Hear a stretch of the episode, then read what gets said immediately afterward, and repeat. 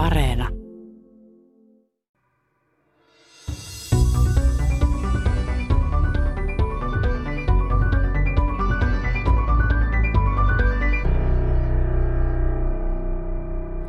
Sosiaalisuus on ihan keskeinen osa ihmisyyttä, mutta tieteelle se on vaikea pala.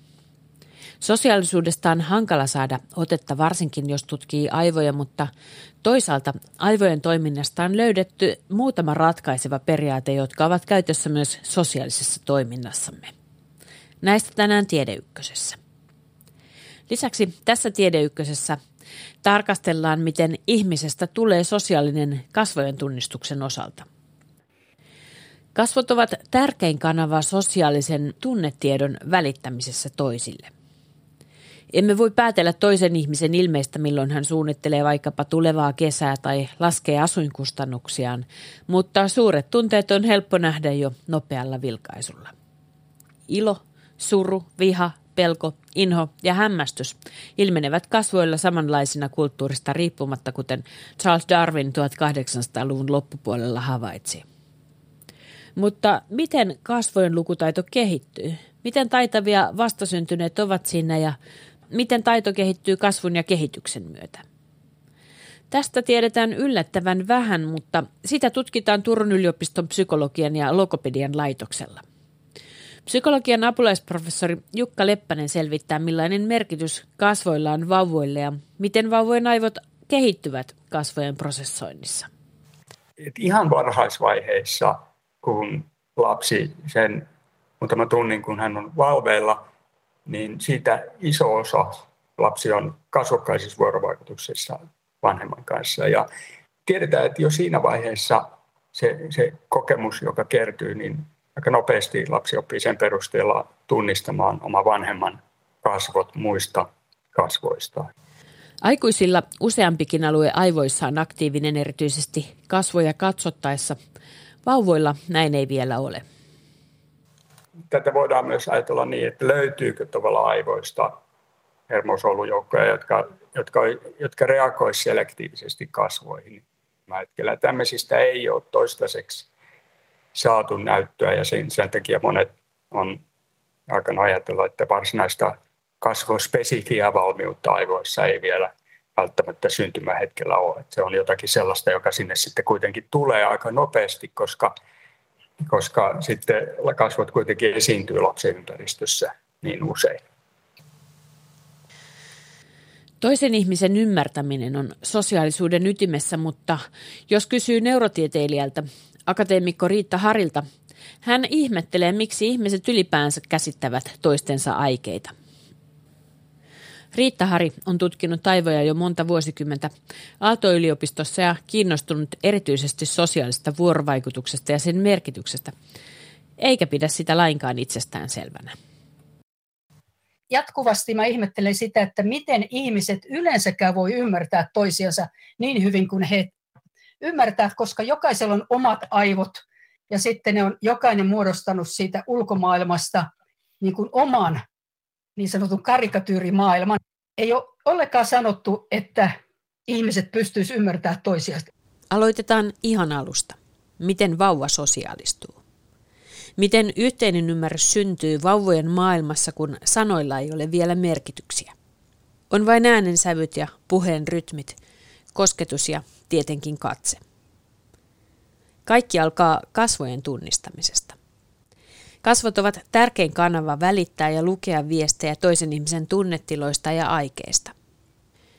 Psykologian apulaisprofessori Jukka Leppänen tutkii, miten vauva katsoo vanhempiaan.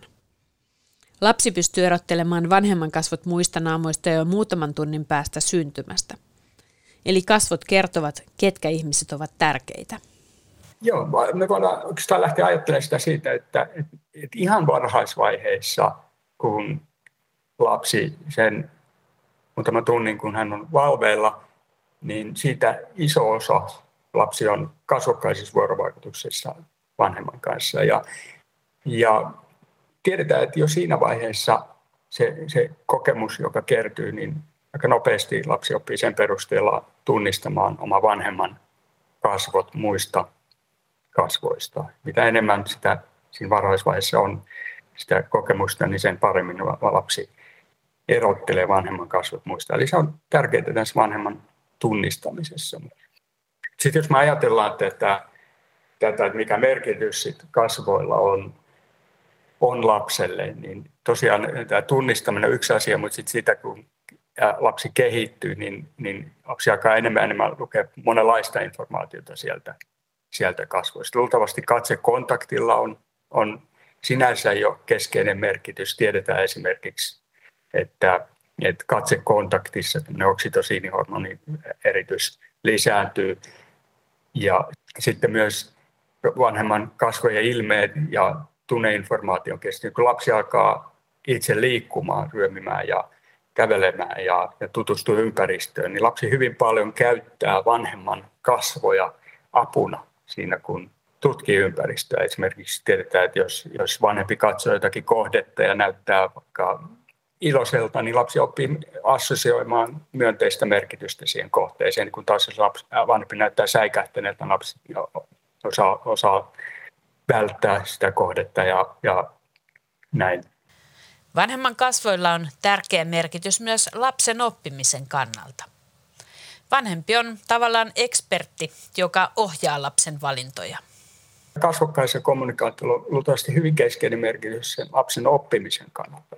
Et jos, jos katsotaan ihan tämmöistä normaalia leikkitilannetta, missä, missä on leluja ja, ja lapsi ja vanhempi keskenään vuorovaikutuksessa, niin, niin tämmöisellä silmäliikeen tutkimuksilla on osoitettu, että, se kuinka kauan vanhempi katsoo jotakin lelua, niin se, se vaikuttaa siihen, että kuinka kauan se lapsi katsoo sitä samaa, samaa lelua. Ja tavallaan lapsi, vanhemman katse ja eleet ohjaa lapsen tarkkaavaisuutta siinä ympäristössä ja että tavallaan auttaa lasta valitsemaan siitä ympäristöstä sellaisia asioita, mitkä on mahdollisesti keskeisiä siihen oppimisen kannalta. Eli tavallaan Ähm, se, jos, jos verrataan tämmöiseen tavallaan vaikka tietokoneeseen, joka ei tiedä, tiedä vielä mitään ympäristöstä, niin yksi iso ongelma on se, että mikä informaatio siellä ympäristössä on, on tälle koneelle keskeistä ja mikä on vähemmän merkityksellistä, niin se valinta on, on vaikea äh, ongelma. Ää, äh, niin tavallaan ihmisellä se tapahtuu usein sillä tavalla, että se, se tavallaan ekspertti eli vanhempi – ohjaa sen lapsen valintaa näillä nonverbaaleilla vihjeillä ja lapsi osaa sillä tavalla poimia sen keskeisen tiedon sieltä ja olla katsomatta sitä vähemmän keskeistä tietoa. Onko tutkimus menossa just tähän suuntaan, että pyritään saamaan sitä kokonaisvaltaista lapsen ja vanhemman välistä vuorovaikutusta tähän su- esiin?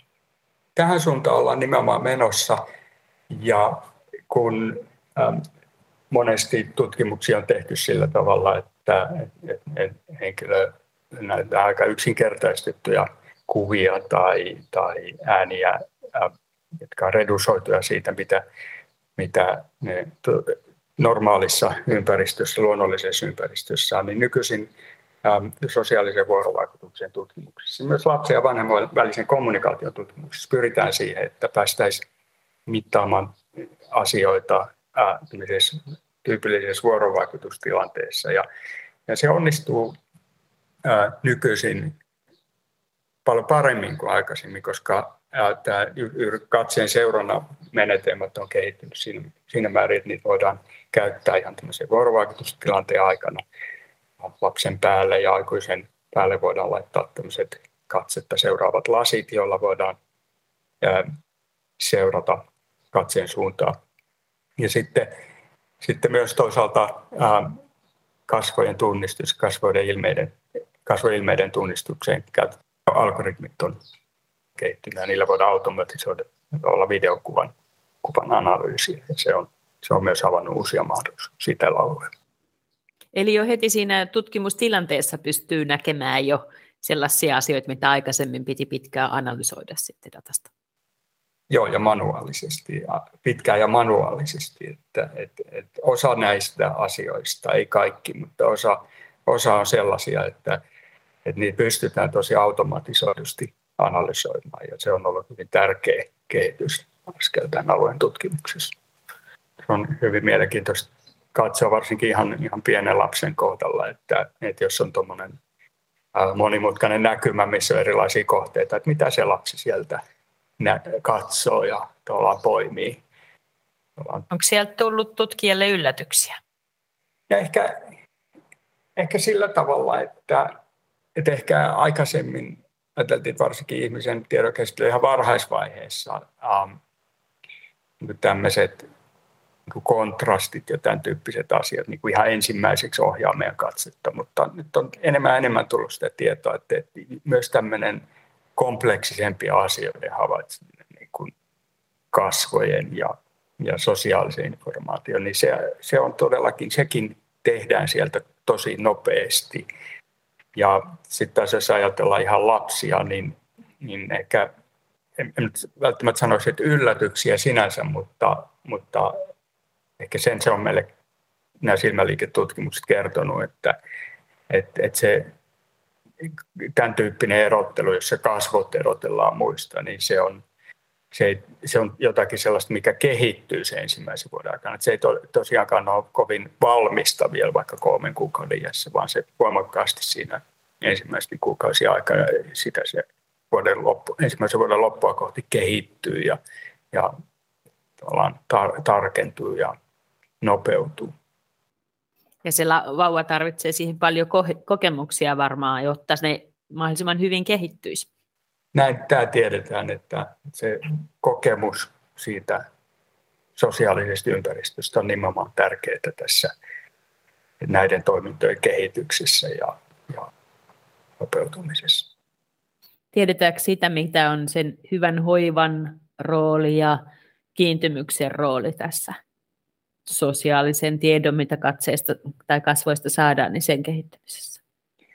Tästä ei, on, on varmasti omia tutkimusalueita, joissa on katsottu tätä, mutta sitten varsinaisesti ihan kasvojen havaitsemisessa, niin, niin osa tutkimuksista on lähtenyt siitä, että se pelkkä tavallaan visuaalinen altistuminen kasvoille, siis se, että me nähdään yksinkertaisesti vaan kasvoja enemmän kuin monia muita asioita, niin se riittää. Mutta sitten toisaalta jotain näyttöä myös siitä, että, että, että lapsi aika pian oppii sen, että, että kasvot ei ole pelkästään visuaalinen kohde, vaan se on myös interaktiivinen kohde. Eli, eli että kasvo, jos lapsi tekee jotain, niin se usein aiheuttaa jonkinlaisen reaktion toisen kasvoilla ja sitten se tekee niistä mielenkiintoisen kohteen. Ja tämä, tämä tulee tavallaan, on arkikokemus, että lapsi oppii sen nopeasti, mutta sitten sitä on myös tutkimuksissa osoitettu, että että näin, näin tapahtuu. Ja sillä tavalla tältä pohjalta voisi perustella sitä, että, niin,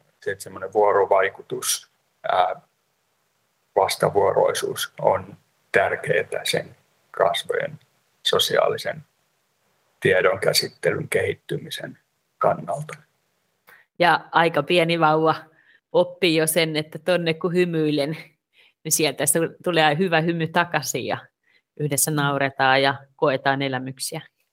Juuri näin, ja se saattaa olla hyvinkin yksi ydinasia tässä ihmisten välisessä vuorovaikutuksessa. Tällaisia kokemuksia, ja että siihen liittyy tämmöisiä kokemuksia, jotka ollaan motivoi myös siihen vuorovaikutukseen jatkossakin. Sitten jos miettii sitä, että te nyt olette päässeet tutkimaan sitä ei vaan sitä, miten vauva katsoo kasvoja, vaan sitä, että ollaan siinä aidossa vuorovaikutustilanteessa, pystytään siinä rekisteröimään sekä vanhemman että vauvan katsetta. Niin, niin sieltä on tullut semmoisia vähän yllättäviäkin havaintoja, että ei se aina katso niin paljon kasvoja se vauva kuin on aikaisemmin ajateltu. Tämä on tosiaan ollut yllättävä havainto sen pohjalta, että, että tutkimuksissa, joissa on tietokoneruudulla näytetty he, lapselle kasvoja ja muita kohteita, nähdään, että kasvot vie monesti voiton sillä tavalla, että kiinnostaa lasta eniten. Sitten kun mennään tämmöiseen, tämmöiseen vuorovaikutukseen, niin siinä tosiaan lapsi vähemmän, paljon vähemmän katsoo kasvoja kuin saatettiin odottaa näiden aikaisempien tutkimusten perusteella. Usein katse on tosiaan esimerkiksi vanhemman käsissä tai jos vanhempi käsittelee jotain lelua tai kohdetta, niin se lasta kiinnostaa, että mitä, mitä ne kädet siinä, siinä tekee. Sitten lapsi ottaa välillä vilkasta vanhempaa. Sitten se tiedetään toisaalta näistä, että vanhemmat katsoo itse asiassa aika usein lapsen kasvoja. Ja useimmiten aina, kun lapsi suuntaa katseensa vanhempaan, niin se, se vanhempi vastaa siihen katseeseen. Niin, että se katse on vauvalle melkein aina tarjolla, mutta sitten vauva pystyy enemmän poimimaan niitä. Näin, näin, näin voisi sanoa, joo. Joo, ja sekin on, kuulostaa kauhean järkeenkäyvältä, että, että vauvaa kiinnostaa kädet. Kaikkihan me opitaan katsomalla toisen käden liikkeestä, että miten vaikka ruokaa käsitellään.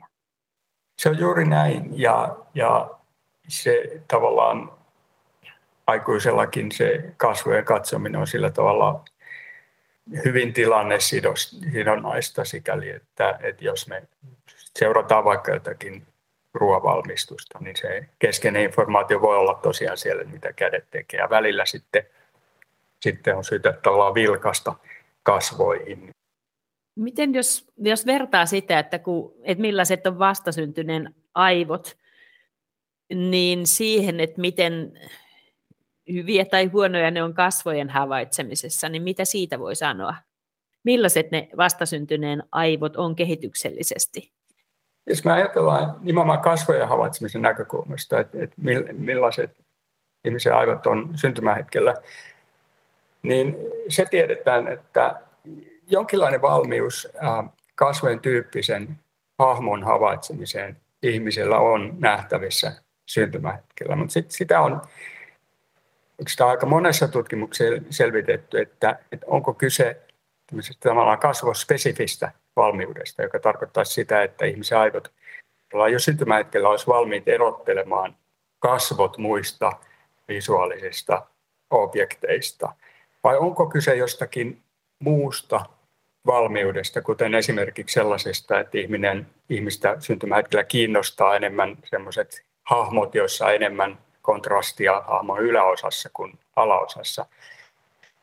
Ja sitten toisaalta tätä voidaan myös ajatella niin, että löytyykö tavallaan aivoista hermosolujoukkoja, jotka, jotka, jotka reagoisivat selektiivisesti kasvoihin.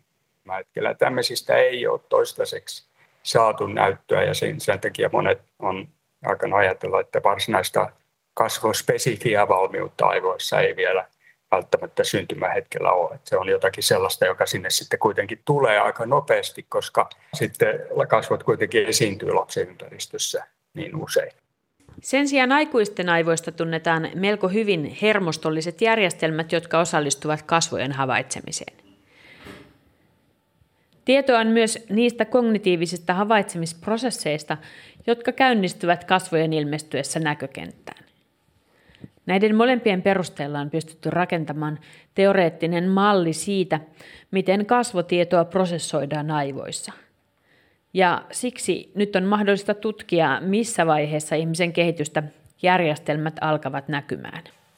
Aikuisen aivoista löytyy todellakin kasvoille spesifejä alueita, alueita jotka, jotka selektiivisesti reagoi enemmän silloin, kun henkilö näkee kasvoja, kuin silloin, kun näkee jotakin muuta. Niitä näkyy, löytyy muun muassa ohimolohkon alapinnalta.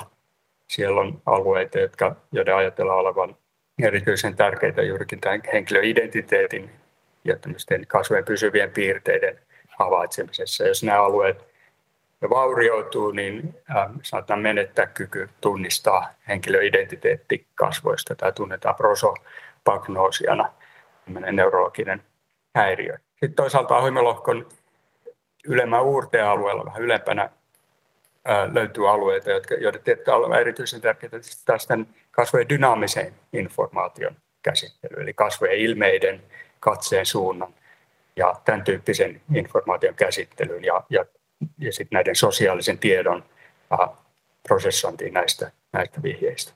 Niin, että mitä siellä kasvoissa tapahtuu? Kyllä, ja miten se tavallaan jatkuvasti päivittää tietoa siitä, että mit, mitä, mitä henkilön kasvoilla tapahtuu. Ja sitten taas nämä kaksi aluetta vuorovaikuttaa on laajassa verkostossa moniin muihin aivojen alueihin ja meidän koko kehoon. Näin on, eli, eli kasvot välittää paljon esimerkiksi juuri tunneinformaatiota ja sillä tavalla nämä alueet on yhteydessä sitten niihin aivoalueisiin, vaikka tuo otsalohkoalapinnalla, jotka, jotka liittyy tunnekokemuksiin ja niin edelleen. Tämä on mun mielestä tämmöiselle tavalliselle ihmiselle siinä mielessä merkityksellistä, että kun, kun meidän välisessä vuorovaikutuksessa voi olla kuitenkin kaikenlaisia häiriöitä ja mainitsitkin tuon tuon kasvosokeuden, että tietyllä alueella, kun solut ei aivoissa toimi, niin silloin me ei kerta kaikkiaan pystytä toisen identiteettiä kasvoista tunnistamaan, mutta että on aika monta kohtaa, missä tämä voi häiriytyä. Jo pelkkä kasvojen antama informaatio, niin sen prosessointi, sen käsittely aivoissa.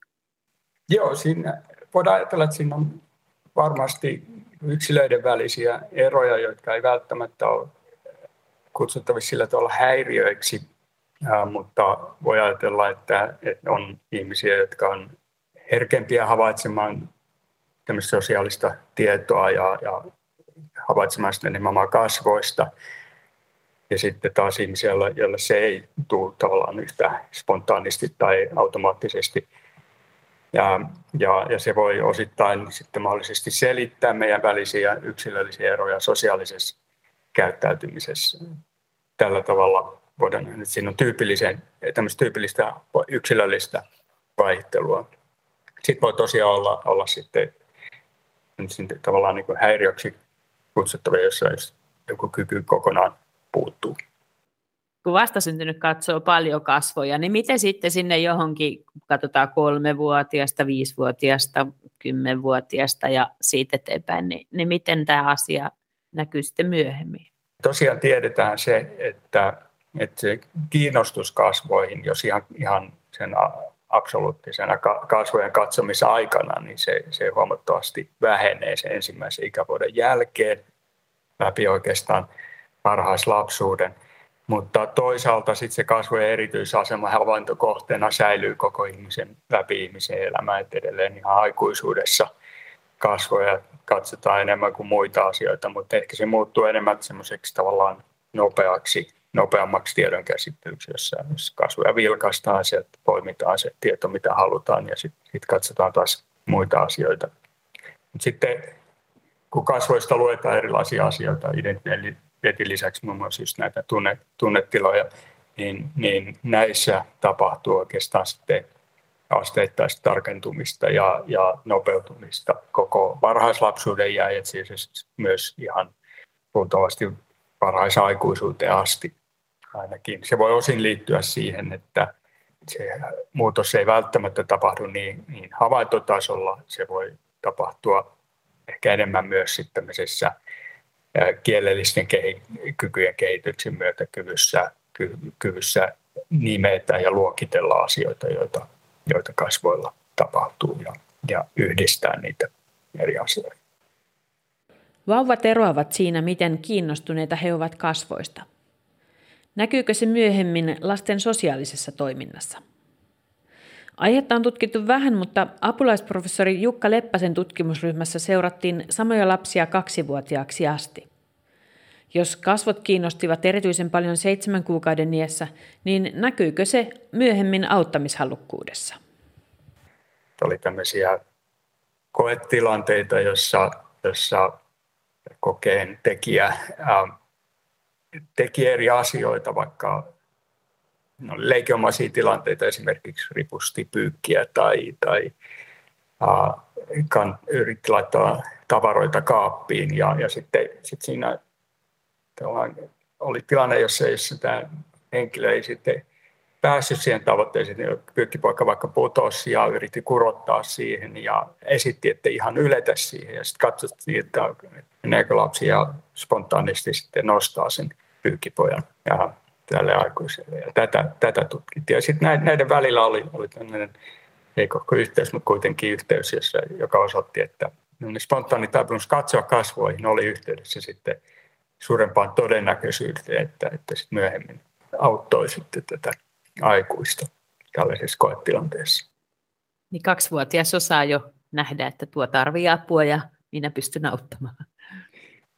Siitä on reilu kymmenen vuotta, kun, kun tosiaan tällainen tutkimustulos julkaistiin ja, ja se oli ehkä vähän yllättävääkin, mutta siinä todellakin eri, useilla eri koetilanteilla osoitettiin sitä, että, että jo ennen itse asiassa hieman alle kaksivuotiaana lapsi spontaanisti tekee tällaista, että tavallaan toimii altruistisesti toisen ihmisen kanssa. Näin apulaisprofessori Jukka Leppänen. Lapset siis sosiaalistuvat katseen ja kasvojen kautta. Lapsi oppii paljon seuraamalla vanhemman katsetta ja käyttäytymistä. Kun pikkulapsivaihe on ohitettu, kasvoja ei tutkita enää niin paljon. Kaiken kaikkiaan sosiaalisuus on hankala tutkittava, varsinkin aivojen kannalta, koska se on ilmiönä niin monimutkainen. Ihminen on kokonaisuus, joka on kehollaan yhteydessä ympäristönsä. Tärkein signaali ympäristössämme ovat toiset ihmiset. Yksi aivojen tärkeä periaate on, että ihminen ennakoi koko ajan, mitä ympäristössä tapahtuu. Akateemikko, neurotieteilijä Riitta Hari on tutkinut sosiaalista vuorovaikutusta aivojen kannalta. Kun aivoja tutkii kokonaisuutena, täytyy ottaa huomioon, että aivot toimivat kehossamme ja me elämme kehollamme aina jonkinlaisessa ympäristössä. Tärkeimpiä ärsykkeitä ympäristössämme ovat siis toiset ihmiset. Tietoa toisista saadaan aistien kautta ja toisaalta toisiin ihmisiin vaikutetaan motoriikan eli ilmeiden ja eleiden kautta. Kaiken kaikkiaan sosiaalisuus on aivoissamme aivan keskeisessä roolissa. Riitta Hari. No ihmiselämässä se on aivan täysin keskeinen elementti ilman muuta. Me ollaan sosiaalisia eläimiä, niin kuin sanotaan. Ja tällä tavalla aivotutkijallekin, neurotieteilijällekin se on tärkeää, jos tutkii aivoja nimenomaan niin kuin semmoisena kokonaisuutena systeemisellä tasolla, niin kuin me ollaan tehty. Nimittäin siinä tapauksessahan täytyy ottaa huomioon niin kuin se niiden aivojen, solujen ja yhteyksien lisäksi se, että minkälaisessa ympäristössä nämä aivot toimii. Ja aivot toimii aina ihmiskehossa ja ihminen on sitten aistiensa ja tota, liikkeidensä välityksellä yhteydessä ympäristöön ja siellä ympäristössä taas meidän oikeastaan ehkä ihan kaikista tärkeimpiä ärsykkeitä ovat toiset ihmiset, joiden kanssa ollaan vuorovaikutuksessa. Eli että sosiaalinen vuorovaikutus nimenomaan on aivan keskeistä myös, jotta halut, jos haluttaisiin ymmärtää ihmisaivojen toimintaa tuollaisella tota, systeemisellä tasolla onko niin, että moni aivotieteilijä sanoo, että tämä on aivan liian sotkunen, liian monimutkainen aihe, koska aivoissa tapahtuu ja meidän kehossa tapahtuu niin paljon, mutta, mutta sinä koet sen nimenomaan tärkeäksi, vaikka se onkin vaikeaa, niin ihan Joo. se on niin keskeinen asia. Joo. Ilman muuta näin, mutta kannattaa myös huomata se, että aivothan on tota, tosi monimutkainen järjestelmä, että kun meillä on jotain tota 86 miljardia ihan tämmöistä hermosoluakin siellä ja niillä on valtavasti kytkentöjä.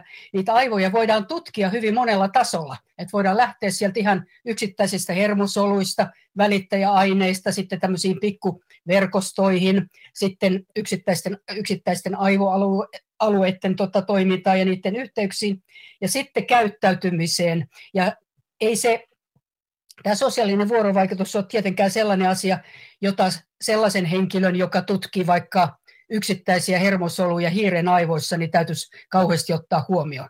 Että riippuu siitä, millä tasolla halutaan niitä aivotoimintoja ymmärtää. Niin miten paljon me nyt sitten ymmärretään? Luin kirjoituksestasi, että aivotutkija Rodolfo Linas on kysynyt pilke silmäkulmassa tietenkin, että tiedämmekö aivoista melkein kaiken, paitsi sen, miten ne toimivat. Niin, no näin se vähän on, että siis meillähän on valtavasti tietoa aivoista, hermosoluista, että sitä dataa on tosi paljon. Mutta se, mikä puuttuu ja mitä yritetään koko ajan parantaa, on niin kuin jonkinlainen tukiranka, että niin ajateltaisiin, että miten nämä aivot loppujen lopuksi toimii. Että tätä voisi niin kuin ehkä pikkasen tällä tavalla historiaan vilkasten niin ajatella sille, että aikojen alussa, tota, kun ritari haavoittui jossakin taistelussa ja kalloon tuli vamma, niin sitten huomattiin, että jotakin ihmeellistä tapahtui hänen käyttäytymisessä sen jälkeen. Saatiin tietää, että mitä tiettyyn kohtaan aivoja tullut vaurio, niin minkälaisia käyttäytymismuutoksia se aiheutti. No sitten vähitellen on tullut esimerkiksi aivokuvantamisen myötä niin tullut mahdolliseksi tutkia suuria joukkoja ihmisiä, mutta sekin on vielä ollut sellainen, että ne on maksimissaan muutamia kymmeniä.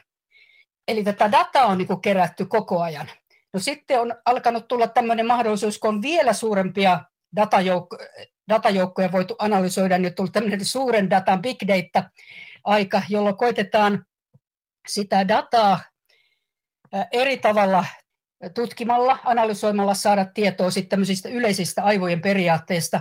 Ja joitakin periaatteita on nyt lähtenyt sieltä irtoamaan. Yksi on niin tämmöinen, tämmöinen ajatus siitä, että aivot aina pyrkii ennustamaan tulevaisuutta sen vanhan entisen perusteelta. Esimerkiksi muistot, kaikki ja muisti, niin se ei ole siellä vaan sen takia, että sitä voisi sitten niin kuin silloin tällöin katsoa niin kuin jotain valokuva-albumia, vaan sen menneisyyden perusteella koitetaan löytää se paras käyttäytymistapa kulloisessakin tilanteessa. Ja sitä kautta päästään sellaiseen niin kuin, tota, ennustavan koodauksen malliin. Ja sitten jos tämän asian vie siihen, että miten me olemme toistemme kanssa sosiaaliseen vuorovaikutukseen, niin sieltä no se... me, niin kuin, löytyykö sieltä se sovellus myös siihen, että miten no, näihin monimutkaisiin ilmiöön pääsisi kiinni? No, no totta, se on, sanoisin sillä tavalla, että aivot niin kuin, toimi kaikissa tilanteissa niin kuin periaatteessa samalla tavalla. Että se on sitten vain monimutka, saattaa olla monimutkaisempi se ärsykeympäristö, niin kuin toinen ihminen on tietysti paljon monimutkaisempi kuin joku, joku äänen piipahdus tai joku tota, sakkiruudukko, jonkalaisia on käytetty paljon aivotutkimuksessa. Ja kyllä sekin on, että millä tavalla me vuorovaikutetaan toistemme kanssa, niin siihen liittyy just tämä ennustava koodaus, että me koko ajan käyttäytymisessä mukaillaan sen toisen ja ennustetaan niin kuin sitä, että mitä se toinen tulee mahdollisesti sanomaan tai tekemään seuraavassa tilanteessa. Ja käyttäydytään niin kuin tavallaan eteenpäin suuntautuvasti.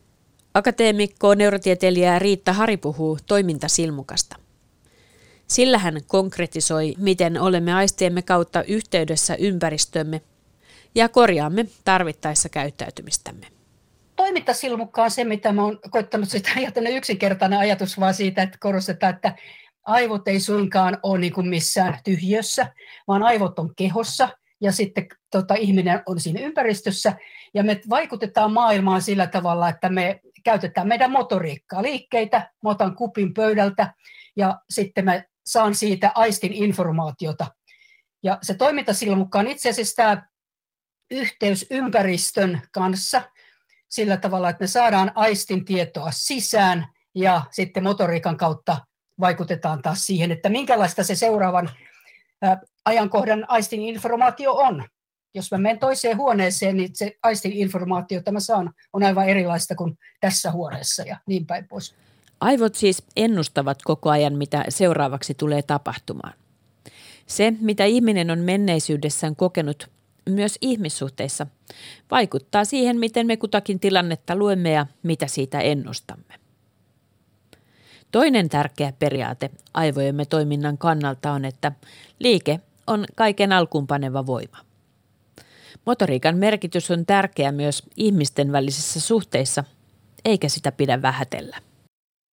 Joo, se on ihan totta, että, että kun ajatellaan jopa niin kuin tällaisen hermoston evoluutiota, että minkä takia yleensä eliöille on syntynyt hermosto, niin se on syntynyt nimenomaan viemään tätä eliötä kohti sellaista niin kuin, niin, tota, miellyttäviä juttuja, niin kuin ruokaa, tota, kumppaneita ja sitten pois vaarallisesta tilanteesta. Ja motoriikka siellä on ihan niin kuin se ensisijainen. Että voidaan jopa niin kuin näin karkeasti sanoa, että, että aistit ovat motoriikan palveluksessa, että ne, me aistitaan, jotta voitaisiin liikkua oikealla tavalla. Ja sitten toisaalta niin tämä liikkuminen on myös hirveän tärkeää siinä, miten me ymmärretään toisiamme, että itse asiassa on mielenkiintoista, että ihmiset silloin, kun he esimerkiksi keskustelevat tai muuten vuorovaikuttavat, ja se, tämä homma toimii hyvin, niin heille tulee myös kehollista synkronia sillä tavalla, että niin kuin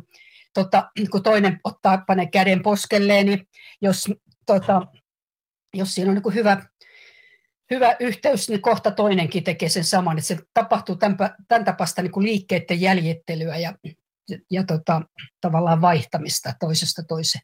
Niin, ja eikö niin, että näitä liikkeitä on sitten meidän vaikka kasvolihasten tosiaan käden liikkeet, niin kuin ilmeet ja kaikki se, että se ei ole vain suuntautumista johonkin, vaan, vaan me niin kuin eleillämme kerromme, että ollaanko me suuntautumassa siitä toista ihmistä kohti vai poispäin, tai onko jossakin muualla sitten vaikka vaara tai mielenkiinnon kohde.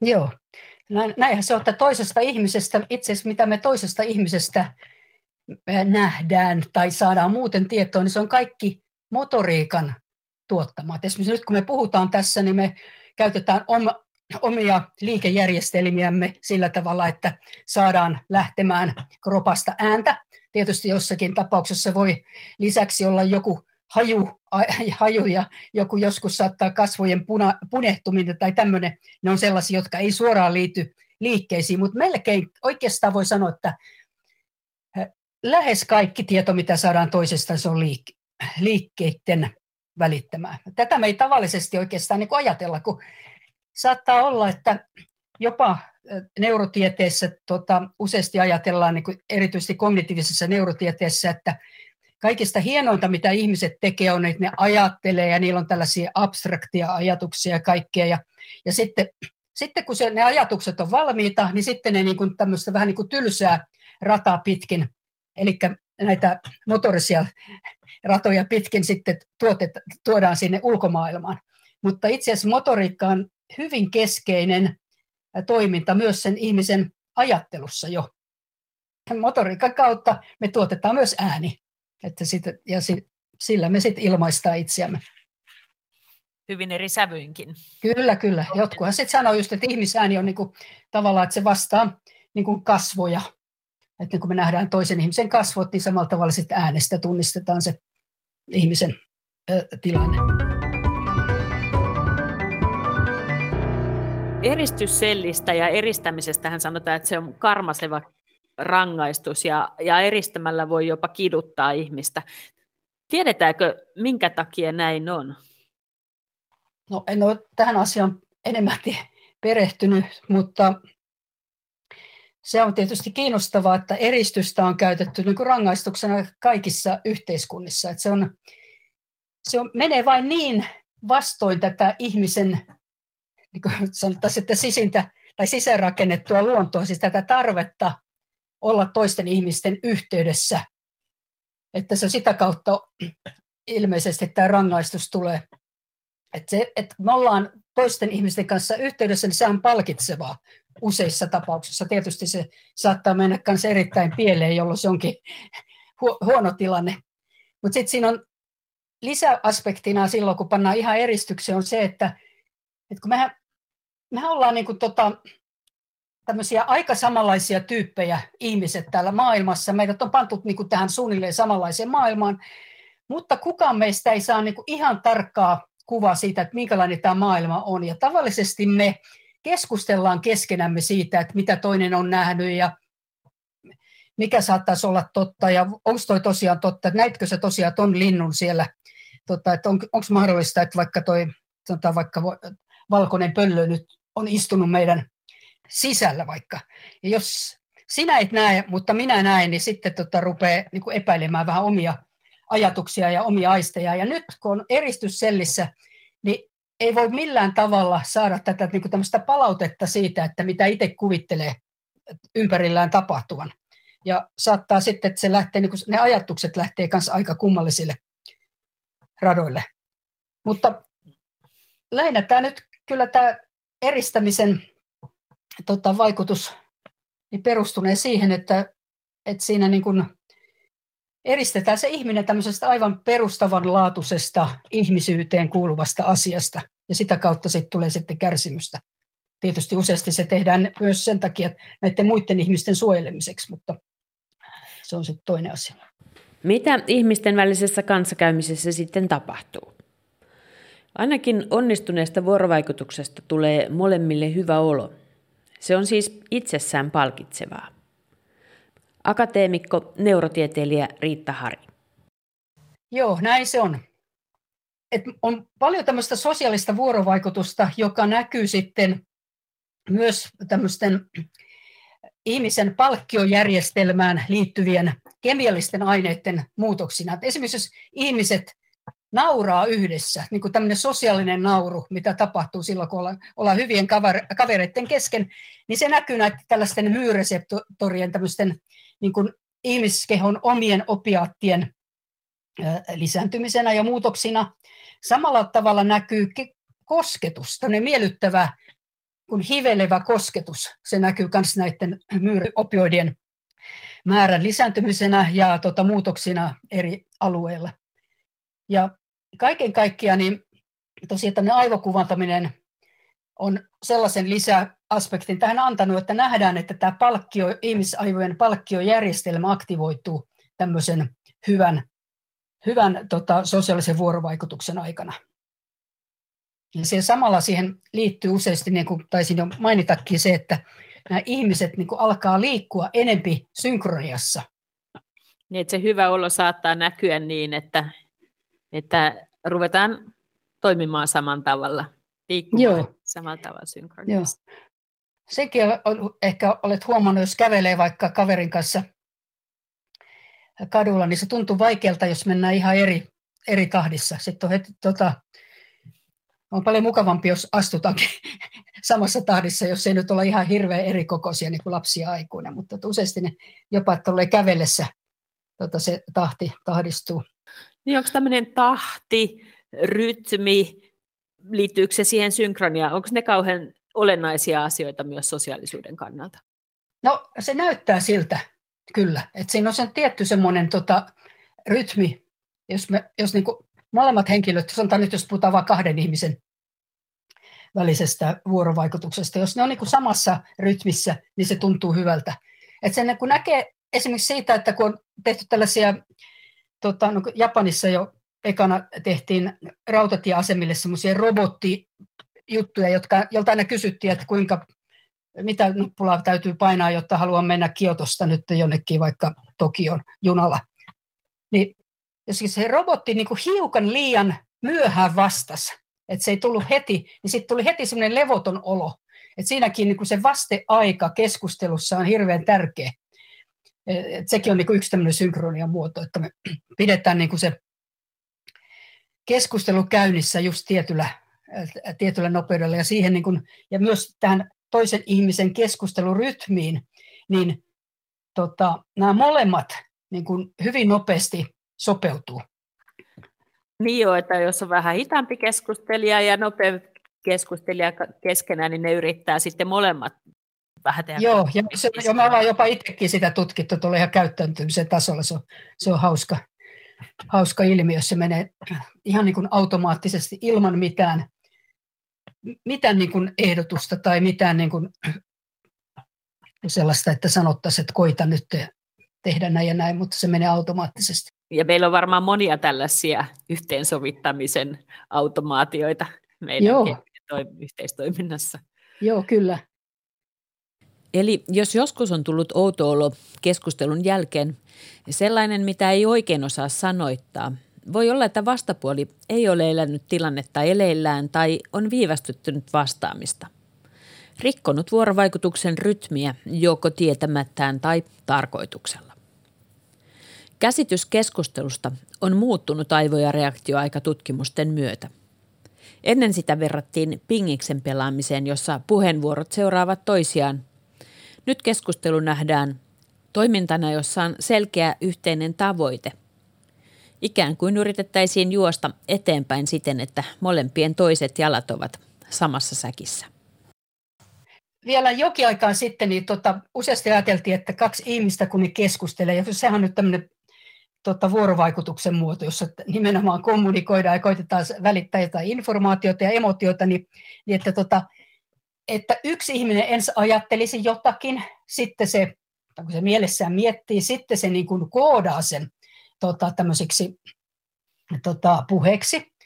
No sitten hän muodostaa sen puheen tämän motoriikkansa avulla, sitten toinen kuulee sen äänen ja sitten se niin kuin avaa sen niin kuin ihan kuin tämmöisen sala, salakirjoitetun sanoman, eli tota, dekoodaa.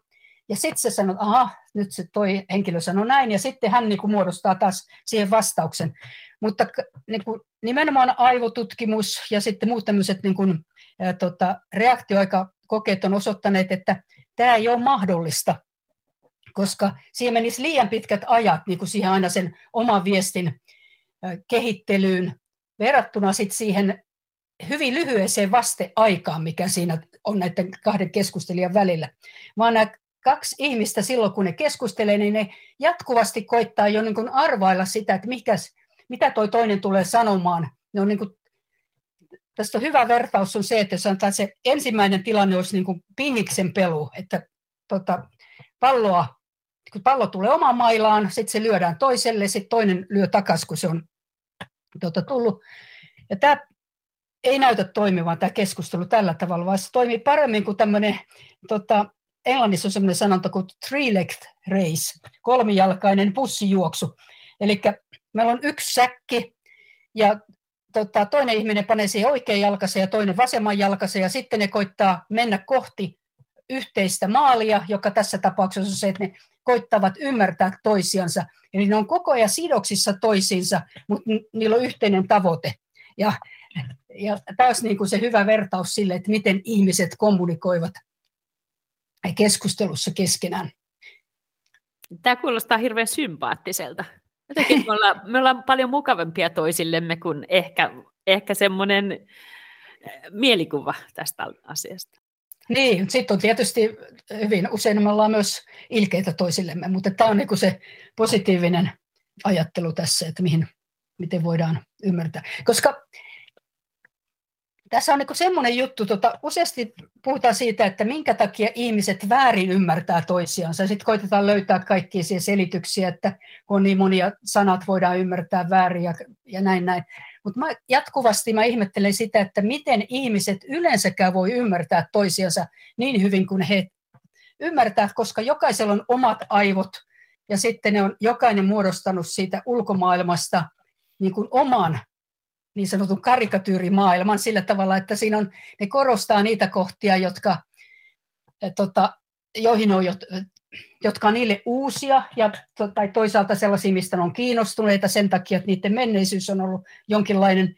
Ja ei ole ollenkaan sanottu, että ihmiset pystyisivät ymmärtämään toisiaan. Eihän, esimerkiksi mä en ymmärrä tota, vaikka sammakkoa, jos mä tapaan sammakon tuolla, vaikka se kuinka kurnuttaisi.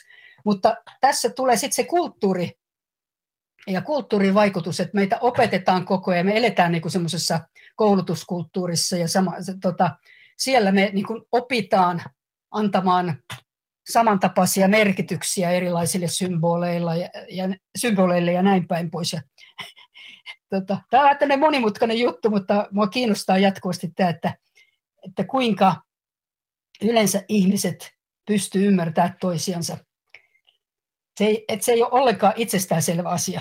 Niin, että voi hämmästellä sitä, että miten näinkin hyvä ihmisten välinen yhteistyö ja organisoituminen on ylipäänsä mahdollista. Joo, näin, näin mä vähän ajattelen, että sitä kannattaisi siltä kannalta miettiä.